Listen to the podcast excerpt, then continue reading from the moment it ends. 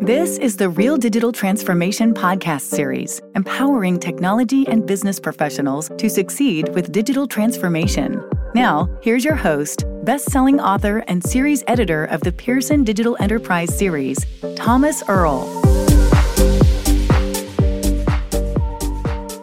Welcome to the Real Digital Transformation Podcast Series. Today, I'm very excited to have with me Vice President of Research and Chief Economist of the BDC, Mr. Pierre Cléroux. Mr. Cléroux has overseen a detailed study that delves into the adoption of digital technologies and practices within the current marketplace.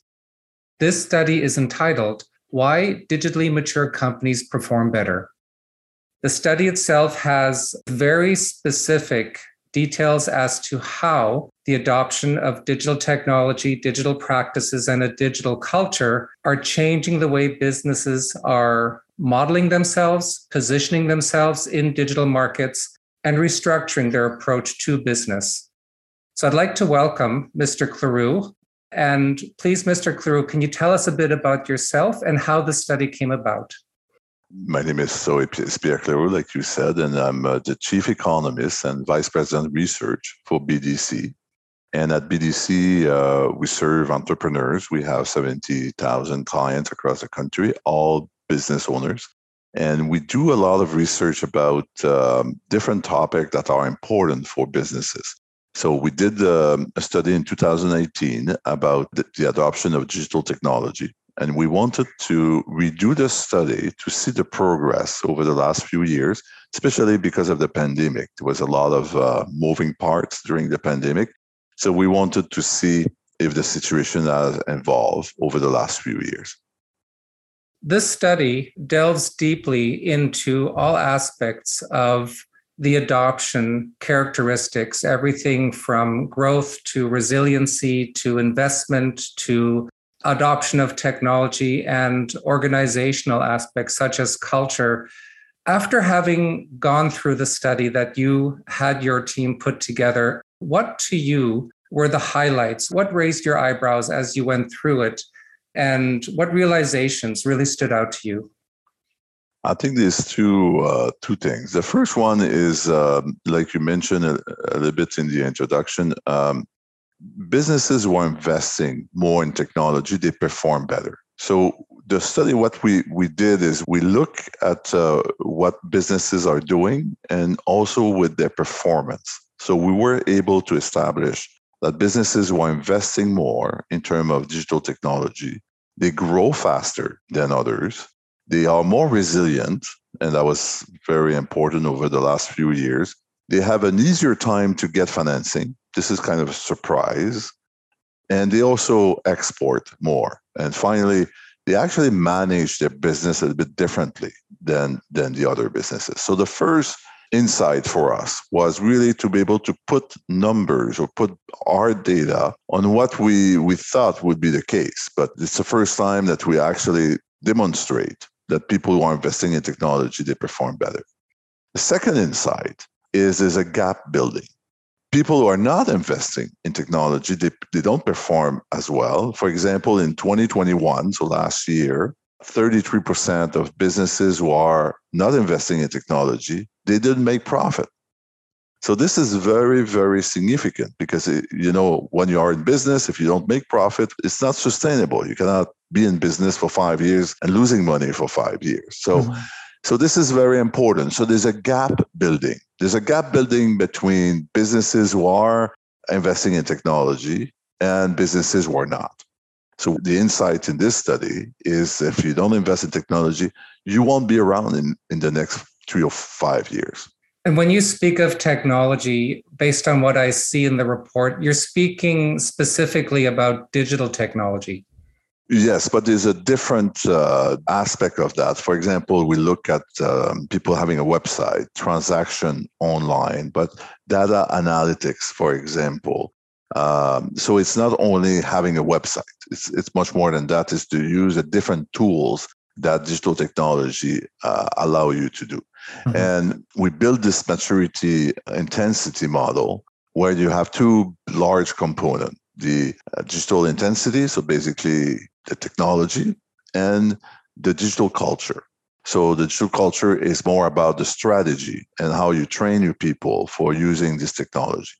So we, um, you know, one result of the study is very important to have the right strategy, not just investing. When people are coming to us to see, I haven't done anything, what, where should I start? We never say you should invest in this technology or in a website, or we always say that you need a plan. You need to understand what investment in technology would bring value to your client or value to your business. So it's not a question of investing. The question is how can you improve your client experience? How can you improve the efficiency of your business by investing in technology? And the answer to this question is different from one business to another, depending on the sectors, the business model. Uh, there's no one solution for everybody. I'm looking at the graphic of the digital intensity and digital culture characteristics that are shown in the report. I find that quite interesting. So I believe that there would be a strong relationship between the two, in that the digital culture would need to be established in order to realize the goals associated with digital intensity. Would you agree with that? Yes, the one who are the performing the best, they have both. They they have a strong digital culture. So they have integrated technology in their strategy and in their employee training. And by after that, they have invested in what, you know, what is their goal to achieve. And the one we, we have, uh, you know, a percentage of businesses who are really the, the, the advanced one, the champion, and the champion has both. Okay. The measuring of these characteristics was that part of the scope of your study? For example, with the research that your team conducted, did they just look at whether organizations were utilizing data analytics, whether they were utilizing digital technologies, um, or did they actually look at the extent to which those were part of the digital uh, initiatives that they were undergoing? Well, it was more, more the later. So the uh, the model that we used was a model developed by MIT a few years ago, and we used this model in 2018 to measure the uh, digital maturity. We changed it a little bit this time because things have changed. Uh, the use of technology is a bit different now. So we have adopted the model, but basically it's uh, still based on the research done by the school MIT on digital maturity. And after that, when you have the, the structure of the model, we ask questions to see if people fit this maturity model. Mm-hmm. And you know, you spoke earlier about the gap that exists between those that are not adopting digital practices, technologies, and cultures, and those that are actively doing so. And another aspect or another dimension to that that your study focuses on is also the gap between those that have already proceeded to advanced stages of adoption and those that you classify as the latecomers who are trying to catch up. I find that quite interesting. The consequence of being a latecomer in this digital market domain is that something that you also got some insight into? For example, those that are at the advanced stage, which you show here at 5% being advanced, 20% being emerging, 47% being in the beginner stage, and 19% being classified as latecomers. So, those that are ahead of the pack, how beneficial has that been to them and their business? Have they been able to increase market share? Have they been able to outperform competitors? Did you get any insights along those lines? Yes, we did. And um, they have a higher growth. They are more profitable. They're also more resilient. And that was especially important in the last two years, where, as you know, we had a pandemic. You know, some part of the economy was closed. It was very difficult for a while. But companies who have invested or the, the advanced one, they perform much better over the last two years something surprised us. They, for example, it's easier for them to get financing than the latecomers. Mm-hmm. So obviously, financial institutions are also looking at your level of technology before they give you a loan. So that's something that kind of surprised us.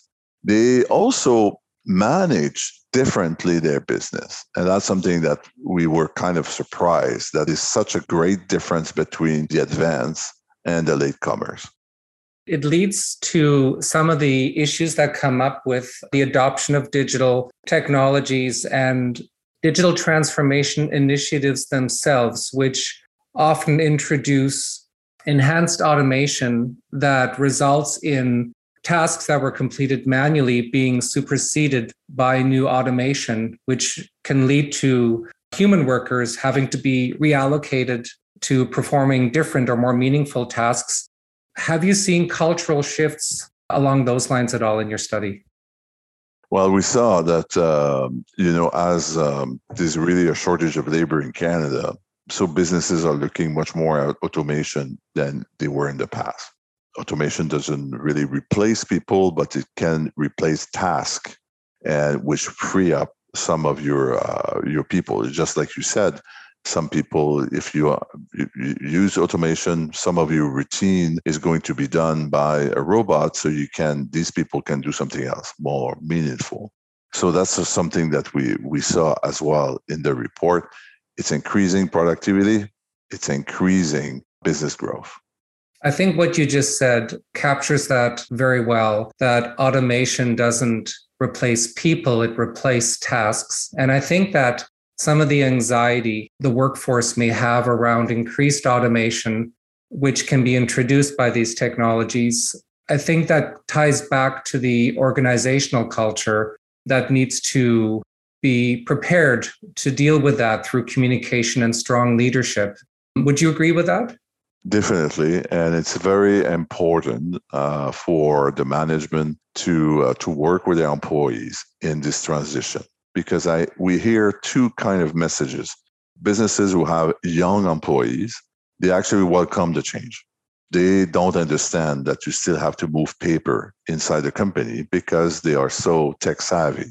However, when you have when your workforce is older, there's a lot of fear that this technology is going to replace them. So there's a lot more work to do to involve employees and to make them understand that actually this is going to help them because some of the more boring job is going to do be done by technology you know it's so especially important for the management to um, make sure that people fully understand the goal of this automation and you know the the study another study we did the fear of losing people because you use automation is actually the opposite businesses who are using a lot of automation, they grow faster. So they actually increase the number of employees. I'll give you a, a, an example of a visitor. It was a, it was a low tech company. It was a lobster transformation business. So basically, they take a lobster, they cook it, they they cut it, they freeze it, and they sell it to mostly to restaurants. And the owner was 70 years old, didn't invest in technology at all. And one day he died suddenly. His wife uh, sold the business in three weeks. The management who bought it, actually, there was people from inside the company. They invested massively in technology. They make automation as much as they could. So they have 400 employees. At the end of the process, they have 500 employees, but they wow. triple the revenue. They wow. were able to produce three times with just a little bit more employees. So you see, automation doesn't kill jobs. It's actually protect jobs for the future. And that's a message I think that leadership can help the existing workforce better understand to get their support and buy in with these types of changes that come about when an organization undergoes this type of transformation.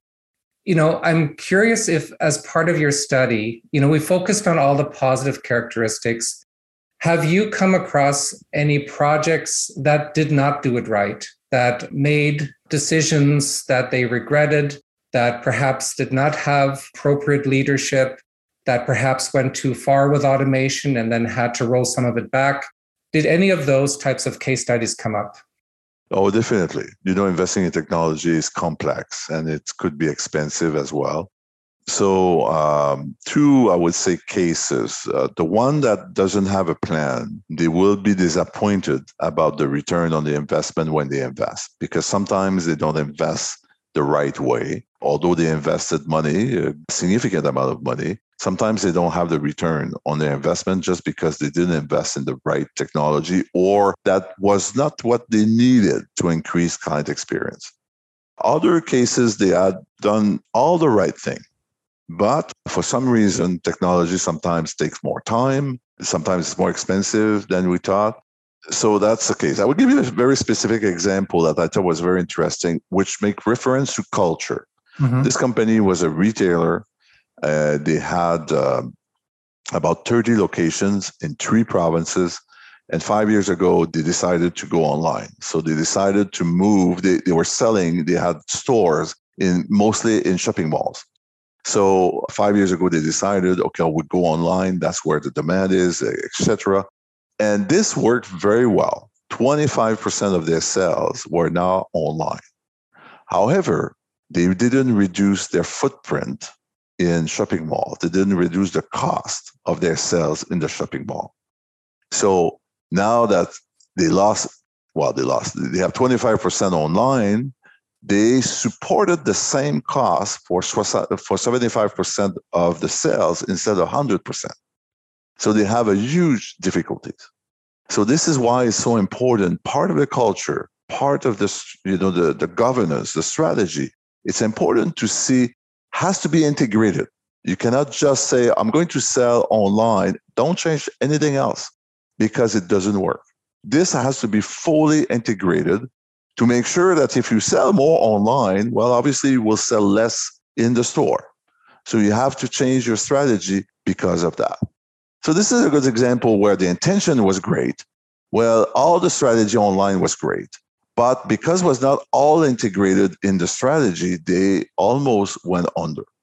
So this is important that when you adopt technology, when you make those decisions, you have to have an overall strategy. It has to be part of your strategy.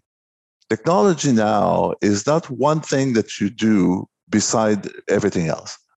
Technology is part of your business, just like HR, just like your financial statement, just like you know, it's an operation of the business. Has to be because if it's not, you will make mistakes and you will not benefit from the efficiency of using technology.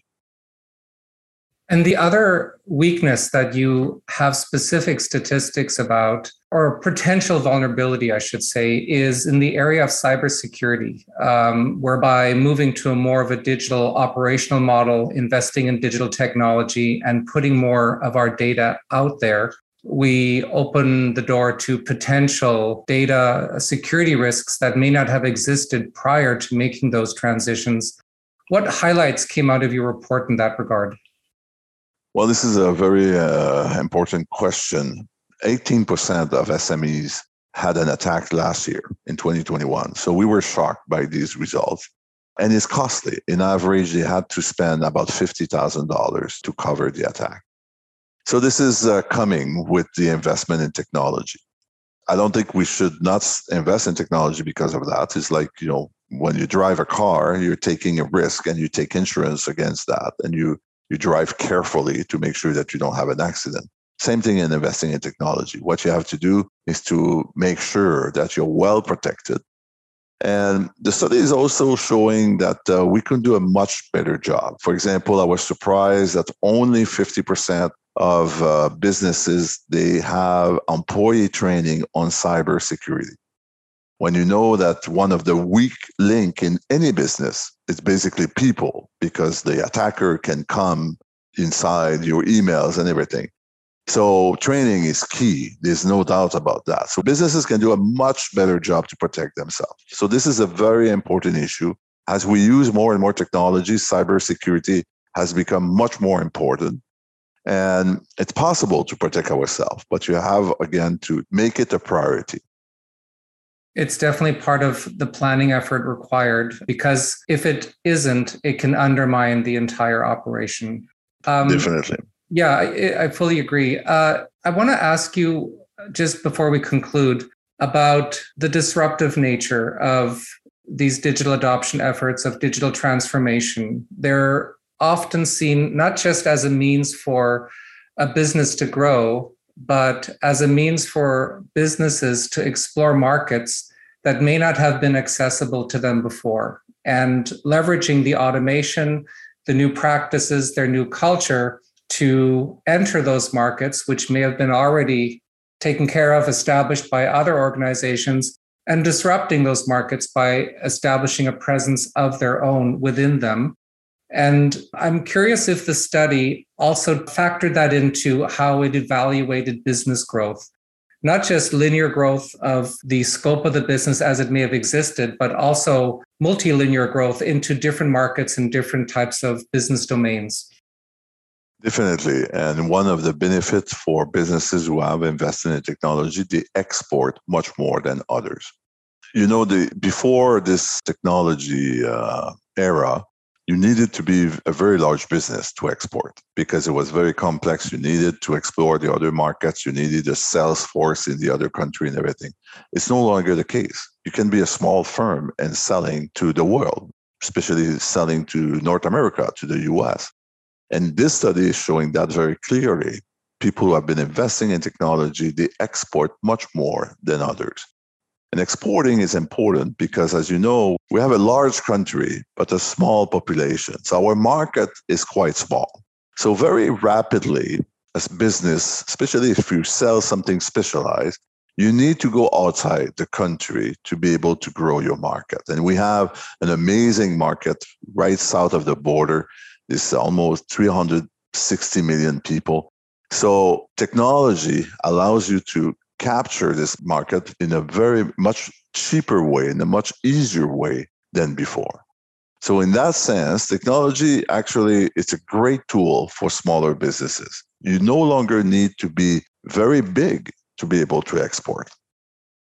Thank you very much. I think a study like this is very much needed in the industry right now because it gives hard facts, hard numbers that businesses can relate to.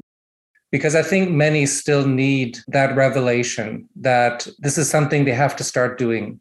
Because unbeknownst to them, the rest of their industry may be taking strides that they may never be able to catch up with if they don't take action soon. I'd like to ask you as we conclude this if you have any advice for organizations that are pondering this, but not just advice in terms of what they should do. I think we've covered what they should be doing. That's very clear in the study and with our conversation today. But advice for entering a digital market that may already have organizations that have undergone digital transformation that you would have classified as being advanced already. How, in a digital market with active, digitally enabled organizations, um, how can we further distinguish ourselves when we're on par already with digitally enabled organizations? Are there some best practices or are there some highlights that came out of the study that demonstrated to you, in particular, areas of innovation where organizations were able to really uh, distinguish themselves? I think the first step is really to think about to have a plan. So to think about your business and to look at where you can add value to your consumer in uh, by investing in technology. And the best advice I can give, this is the timing is really good right now. The federal government has a new program where they subsidize 90% of a plan that you can do with, with uh, an expert. So this is a very good opportunity to evaluate what should be your investment in technology. You don't have to invest, you just have to look with an expert and to see how investing in technology can bring value to your consumer and to your business. That's really the first step. Like you said, there's a lot of competition out there.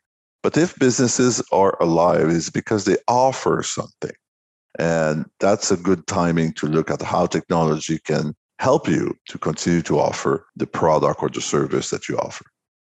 Super. Thank you so much, uh, Mr. Cléroux. It was very, very enlightening speaking with you and going through the details of this study to get more insights that you shared with us as to how this came about and how it also impacted your views of, of where the business market globally is heading right now and specifically within our regions around here. Thank you for your time. And we will be sure to point listeners to a link that you'll be providing so they can also locate and download the study. Thank you. Thanks so much. Thank you for listening. Follow Thomas on LinkedIn and connect to the Pearson Digital Enterprise Series via social media at www.arcitura.com/community.